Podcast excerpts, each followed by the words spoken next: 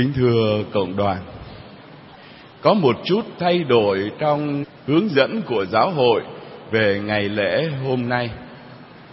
Trước đây ngày lễ này thường được nhấn mạnh vai trò của Đức Maria.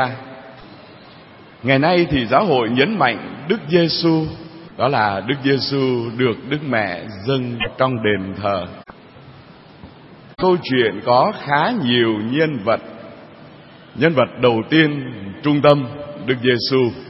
Cách đây 40 ngày chúng ta đã mừng lễ Giáng sinh và giờ đây được Đức Maria đưa vào trong đền thờ.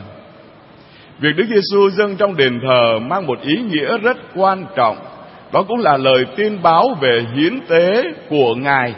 Ngài là tư tế, là lễ tế, dâng thánh lễ trên đỉnh đồi Can Vê để dâng hiến toàn nhân loại cho Thiên Chúa.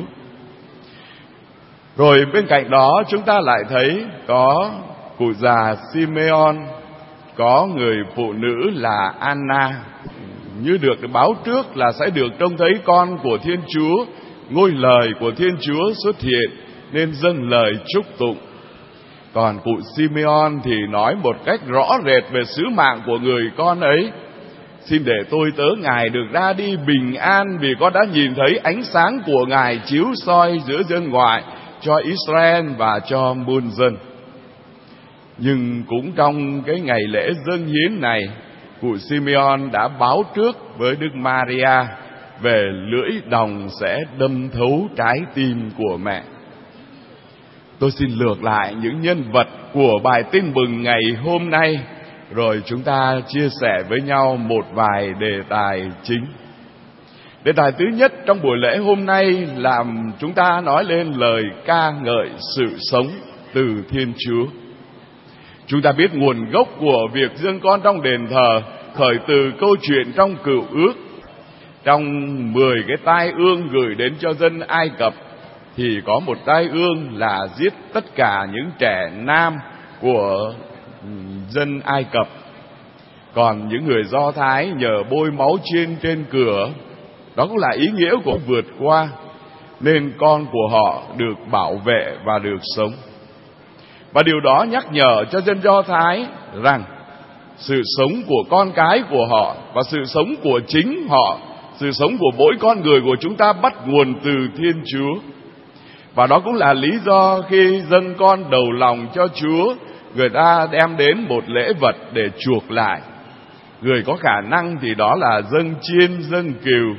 Người gia đình nghèo khó như Đức Maria thì đôi bồ câu hoặc đôi chim gáy nhưng mà ý nghĩa rất cơ bản đó là một thái độ tôn thờ tuyên xưng Đức Thiên Chúa là chủ tể của sự sống và mỗi một con người được sinh ra làm người được lớn lên luôn luôn được sống dưới sự bảo bọc của Thiên Chúa. Việc chúng ta đến với Thiên Chúa cũng chính là trở về với cội nguồn, là biểu lộ lòng hiếu thảo của chúng ta với Cha trên trời và cũng là xác tín rằng con đường của chúng ta chỉ có thể giá trị khi chúng ta đi theo giáo huấn của Ngài. Bài học thứ hai mà chúng ta nhận ra đó cũng chính là cái ý nghĩa của gia đình, ý nghĩa của tuổi thơ, ý nghĩa của việc làm mẹ. Đức Doan Phaolô đệ nhị khi ngài làm giám mục ở Ca Cốp Ngài kể lại tôi vẫn có một thói quen khi đi kinh lý các giáo xứ thì chuyện đầu tiên tôi tề tự mọi người nói chuyện, chia sẻ. Nhưng luôn luôn tôi cũng đề nghị với vị địa phương là cho tôi được gặp các bà mẹ, những bà mẹ có thai. Ngài nói rằng đây là một sự chọn lựa nghiêm túc và đầy trách nhiệm. Giữa một cái thế giới mà con người coi thường sự sống, giữa một một thế giới người ta đã dễ dàng để cho phép những định luật phá thai.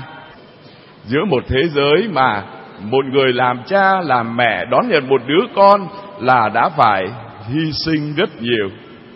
Và vì vậy tôi luôn tỏ lòng cảm phục với những người mẹ, những người cha trách nhiệm để đón nhận con cái mà thiên chúa gửi đến Dĩ nhiên chúng ta nhớ đến trong ngày giao ước hôn phối trước bàn thờ, thì có một câu hỏi đó anh chị có sẵn sàng đón nhận con cái mà Chúa ban và giáo dục chúng theo luật Chúa Kitô và hội thánh không? Nói đến đây chúng ta cũng phải nói lên một lòng hối tiếc khi mà gần đây, xã hội của chúng ta, người ta quá dễ dàng để loại bỏ những sự sống, những thai nhi này.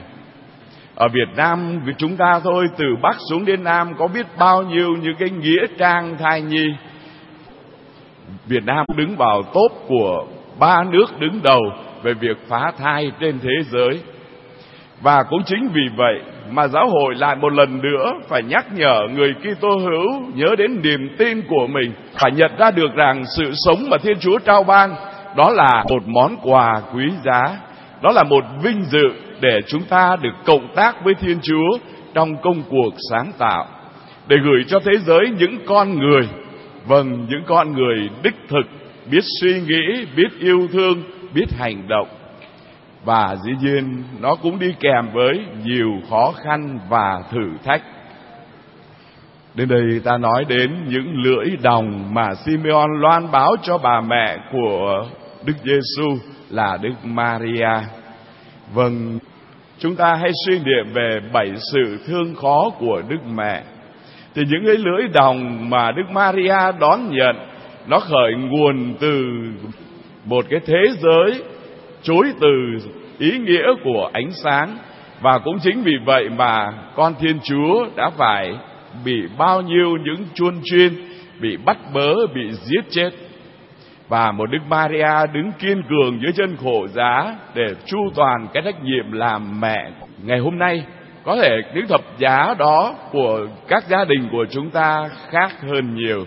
Cái nỗi lo của những người cha, người mẹ lo cho con cái giữa một cái thế giới quá sôi động tuổi trẻ, ngày hôm nay, nó trưởng thành quá sớm, muốn vượt ra khỏi cái vòng tay bảo hộ của cha mẹ, đi theo bạn bè đi theo những thứ quảng cáo và dụ dỗ.